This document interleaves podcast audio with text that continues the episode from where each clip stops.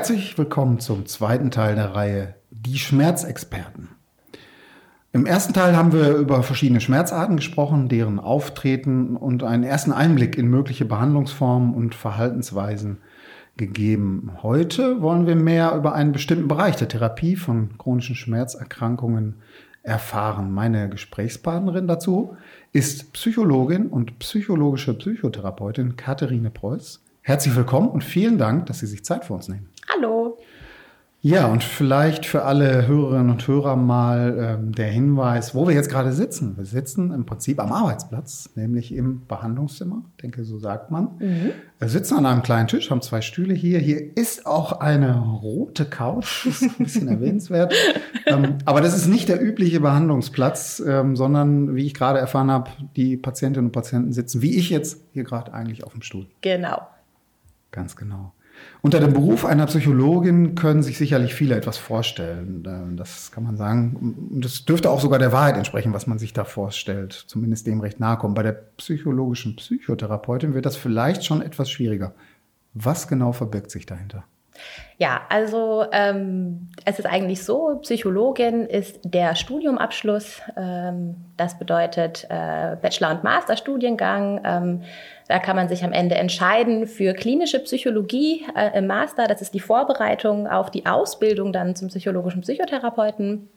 Ähm, mit dem Masterabschluss in der klinischen Psychologie kann man auch schon psychologisch tätig werden im Sinne von ähm, ja, Coachings anbieten, viel Diagnostik machen. Aber bei der psychologischen Psychotherapie, bei der Ausbildung geht es da vor allem um Behandlung, äh, nochmal auch ausführlich Störungsbilder kennenzulernen, verschiedene Störungsbilder und auch deren Behandlungen kennenzulernen. Also nicht nur die Diagnostik, sondern viel Behandlung.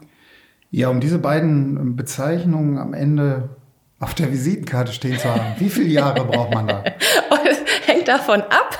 Im Normalfall. ähm, also ich habe jetzt zehn Jahre gebraucht. Äh, ich habe aber auch fünf Jahre für die Ausbildung gebraucht. Ähm, und man könnte die Ausbildung theoretisch auch in drei Jahren schaffen. Also ungefähr fünf Jahre Studium, drei Jahre Ausbildung, beziehungsweise wenn man das berufsbegleitend macht, eben fünf Jahre Ausbildung, kommt dann so zwischen acht und zehn Jahre viel Zeit, um großes Expertenwissen anzuhäufen. Auf jeden Fall. Und das ja. wollen wir jetzt ein bisschen anzapfen. An der Klinik für manuelle Therapie sind Sie Teil eines interdisziplinären Teams. Mhm. Warum ist das aus Ihrer Sicht für die Behandlung der Patientinnen und Patienten so wichtig? Also dieses Interdisziplinäre. Ja. Das ist gerade bei Schmerzpatientinnen, glaube ich, sehr, sehr wichtig, ähm, weil Schmerz eben ein sehr komplexes Geschehen ist, das von ganz vielen unterschiedlichen Faktoren mit beeinflusst wird.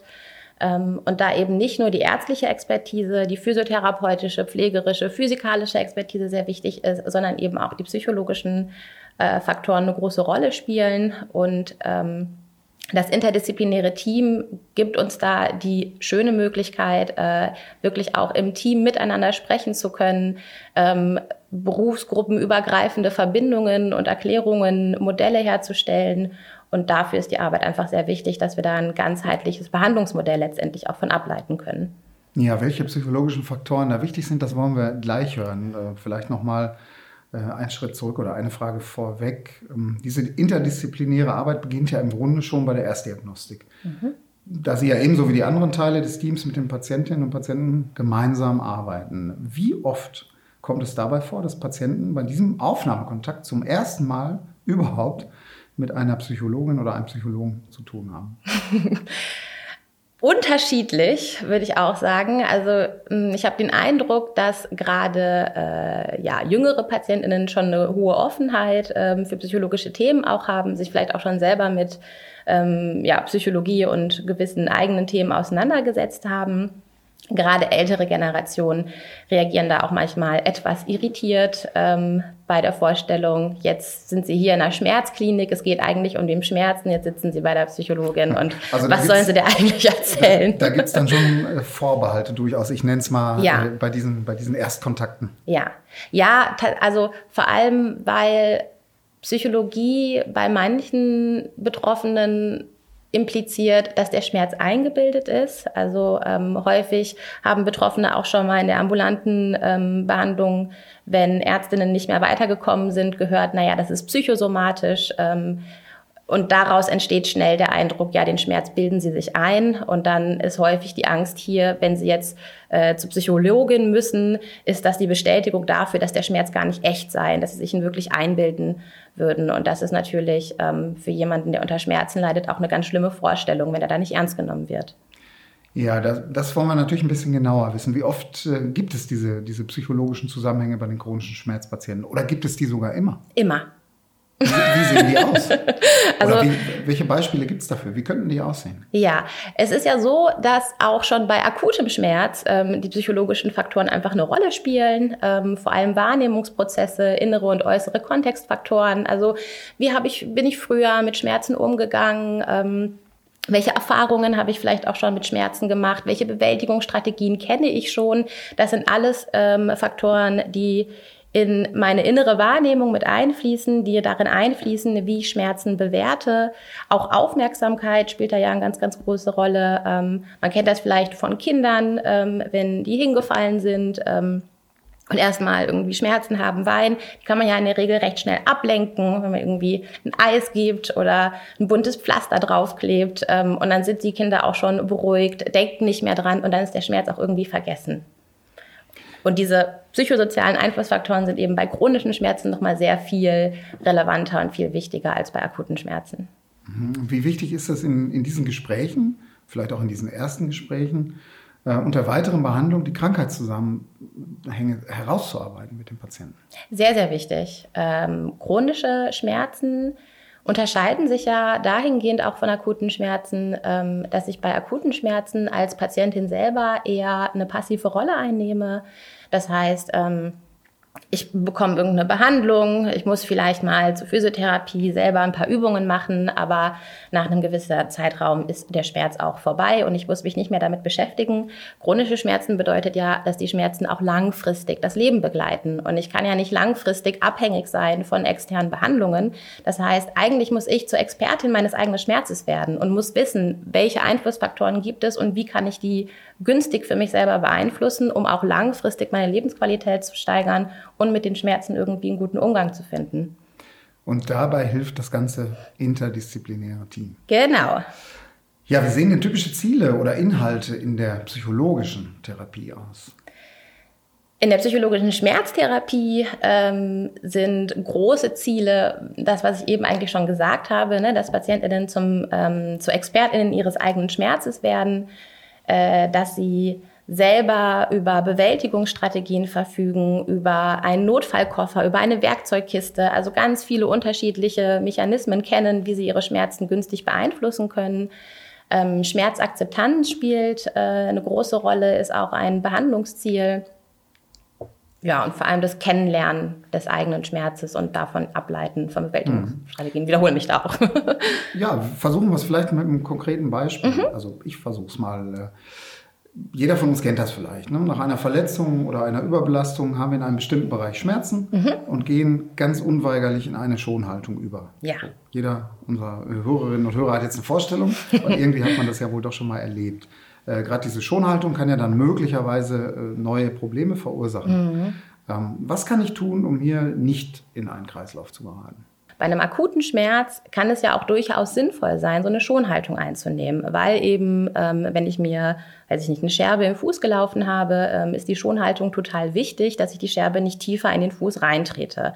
Also bei akuten Schmerzen ist diese automatische Reaktion zu schonen, nicht zu belasten, total funktional mhm. und auch wichtig, genau. überlebensnotwendig. Wenn ich jetzt diese Schonhaltung weiter beibehalte, ohne irgendwie langsam wieder zurückzufinden in die Belastung, dann kommt es da auch zu muskulären Disbalancen. Dann habe ich, wie gesagt, an anderer Stelle vielleicht ähm, das nächste Problem und daraus entwickelt sich dann häufig ähm, eine gesteigerte Wahrnehmung auf den Schmerz, also dass der Schmerz permanent in meinem Fokus, in meinen Gedanken ist, ähm, ich vielleicht auch äh, Checking-Verhalten entwickle, also die ganze Zeit auf das Körperteil, das von Schmerzen betroffen ist, das beobachte, Veränderungen beobachte. Und da wissen wir ja, dass Aufmerksamkeitsprozesse ähm, auch Schmerz verstärken können. Also man kann sich so eine Aufmerksamkeit vorstellen wie so einen inneren Scheinwerfer.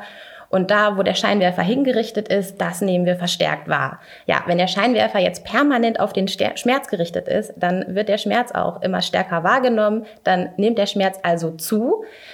Und der akute Schmerz hat ja auch eine Warnfunktion. Das heißt, diese Warnfunktion löst das Schonverhalten aus, löst aber auch ähm, Gefühle aus wie Anspannung, Angst. Wenn ich jetzt permanent angespannt bin und permanent denke, dieser Schmerz, der ist bedrohlich für mich, der, ähm, der bedeutet was Gefährliches, ja, verstärkt auch nochmal diesen Aufmerksamkeitsprozess. Ich bleibe in so einer ängstlichen, gespannten Erwartungshaltung, vermeide vielleicht bestimmte Aktivitäten, also belaste mich auch nicht mehr. Die generelle Belastbarkeit nimmt ab, das generelle Wohlbefinden nimmt ab. Wir wissen ja, dass körperliche Betätigung auch super wichtig ist für unser Wohlbefinden.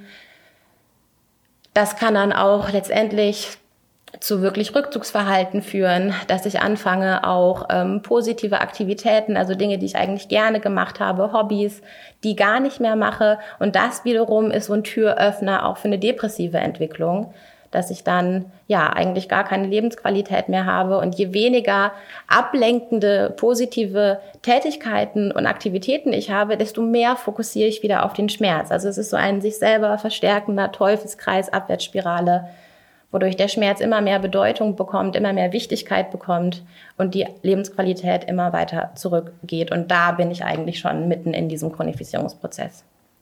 Und spätestens jetzt weiß jede Hörerin und jeder Hörer, warum es so wichtig ist, bei diesem Erstkontakt ganz offen zu sein. Ich denke, das ist ja. ein Appell, den Sie bestimmt weitergeben wollen an der Stelle. Äh, also immer offen sein für diese Gespräche. Man hat alleine in dieser Antwort erkennen können oder an dieser Antwort erkennen können, wie schnell das zu einem Kreislauf. Genau, und es geht ja gar nicht darum, äh, jemandem zu unterstellen, er würde sich die Schmerzen einbilden oder jemand ist verrückt, weil er auf einmal zum Psychologen geht. Es ist wirklich ganz nüchtern, sachlich. Es geht um Verhaltensweisen, es geht um bestimmte Gedanken, es geht um Gefühle, es geht auch um soziale Faktoren. Und ich glaube, darunter kann sich auch jeder irgendwie was vorstellen. Ja, um so ein bisschen auch noch einen Eindruck davon zu geben, wie denn so eine Behandlung aussehen kann. Welche Seminare oder Therapien sind denn häufig ein Bestandteil. Ich meine, natürlich kann man das nicht verallgemeinern, das habe ich schon verstanden gerade, weil es sehr, sehr individuell ist. Aber es gibt ja sicherlich Elemente, die häufig ein Bestandteil der psychologischen äh, Behandlung, insbesondere Schmerzbehandlung, sind. Welche sind das? Genau, ich kann ja mal ähm, erzählen, wie das bei uns so ist. Ähm, ein großes Ziel von uns ist ja, wie gesagt, ähm, Krankheitsverständnis erhöhen und da ein sogenanntes biopsychosoziales Krankheitsmodell zu entwickeln, was eben biologische Faktoren, psychologische Faktoren und soziale Faktoren in einem Modell zusammenbringt sozusagen. Äh, das versuchen wir über ein psychologischen ähm, Patientenseminar wo einfach eben diese Hintergründe zu Schmerz, Schmerzfaktoren, ähm, die auf den Schmerz Einfluss nehmen, auf psychologischer Seite, wenn die, da werden die einmal erklärt. Und dann haben wir vertiefend noch drei Seminare hier, ähm, Schmerzbewältigungsseminar, Achtsamkeitsseminar und Stressbewältigungsseminar. Und das sind auch alles nochmal Punkte, wo auf verschiedene Unterpunkte der Schmerzbewältigung näher eingegangen wird. Und Einzelgespräche. Und Einzelgespräche, genau. Wie da, zum Beispiel hier am Tisch. Ja. Eine aktive Lebensführung, Lebensfreude und Zufriedenheit. Diese ja. Ziele werden auf der Internetseite der Klinik für manuelle Therapie Hamm, also kmt-hamm.de, sage ich an der Stelle mal, für die Psychotherapie formuliert. Mhm. Fragen wir also die Expertin, wie kann jeder von uns seinen Alltag so beeinflussen, dass sich diese Ziele etwas besser erreichen lassen? Allein der Vorsatz, wir sind ja gerade zu Jahresbeginn und man denkt oft über Vorsätze nach, allein der Vorsatz dürfte ja nicht ausreichen. Nee, Vorsatz alleine reicht nicht aus. Da muss man ja auch in die Aktivität kommen, Stichwort Verhalten äh, verändern. Mhm. Gerade bei chronischen Schmerzen, ähm, das war ja eins der Ziele, das ich auch genannt habe, ist eben dieses Ziel Krankheitsakzeptanz, Schmerzakzeptanz. Das klingt ja erstmal total paradox. Ähm, was stellen Sie sich vor, wenn Sie Schmerzakzeptanz hören? Ja, dass ich das einfach mal so hinnehme und damit weitermache. Genau, und das ist es eben nicht. Schmerzakzeptanz ist deswegen so wichtig, ähm, weil so ein großer Fokus in, der, in dem Kampf gegen den Schmerz auf den Schmerz gerichtet ist. Ne? Also mein ganzes Leben ist dem Schmerz eigentlich untergeordnet. Der Schmerz bestimmt mein Leben darüber verliere ich ganz viele Dinge, die für mich eigentlich wichtig sind. Also die Dinge, die Lebensfreude, die aktive Lebensgestaltung ausmachen, die verliere ich ja dadurch aus den Augen. Also dieses Schmerzmonster sozusagen steht mir im Weg, versperrt mir die Sicht auf meine Ziele, auf meine Werte. Wenn ich die Schmerzen zu einem gewissen Grad akzeptieren lerne, ähm, bedeutet das vor allem also anzunehmen, dass der Schmerz jetzt in diesem Moment erstmal da ist, dass ich aber Dinge unternehmen kann, um nicht die Schmerzfreiheit herzustellen, sondern wieder auf meine Ziele, auf meine Werte zu fokussieren und sozusagen den Schmerz zu umgehen. Also es wird schwerer werden, meine Ziele zu erreichen. Es geht vielleicht auch langsamer, weil der Schmerz mich sicherlich auch hindert. Aber trotzdem kann ich wieder in die Richtung gehen von dem, was mir wichtig ist. Und das passt nämlich auch dazu, ähm, zu der Frage, was kann ich dafür tun, um Lebenszufriedenheit und aktive Lebensgestaltung ähm, ja, zu fördern. Wichtig ist es dabei, sich zu überlegen, okay, was sind eigentlich meine Werte? Was ist mir wichtig im Leben? Was möchte ich erreichen? Ähm, was für, was für ein Mensch möchte ich sein, ähm, was für eine Freundin, was für eine Partnerin, ähm, was für eine Arbeitskollegin möchte ich sein, was ist mir da, was macht mir Freude im Leben und dann zu gucken, okay, wie kann ich das erreichen? Welche kleinen Schritte muss ich unternehmen, um meinem Wert da irgendwie ein bisschen näher zu kommen? Und wenn ich nah an meinen Werten lebe, dann bin ich auch automatisch zufriedener. Und die Schritte sollten klein sein, nicht zu groß. Klein, genau. Ganz kleine Schritte, ganz kleine Veränderungen können schon eine ganz, ganz große Wirkung haben. Ja, das nehmen wir doch alle mit. Vielen Dank für diese Information, für diese Anregung. Vielen Dank für das Gespräch, Katharine Preuß. Und ja, dann äh, können wir eigentlich allen Hörerinnen und Hörern nur ein erfolgreiches, möglichst gesundes Jahr 2023 wünschen. Vielen Dank. Ja, danke.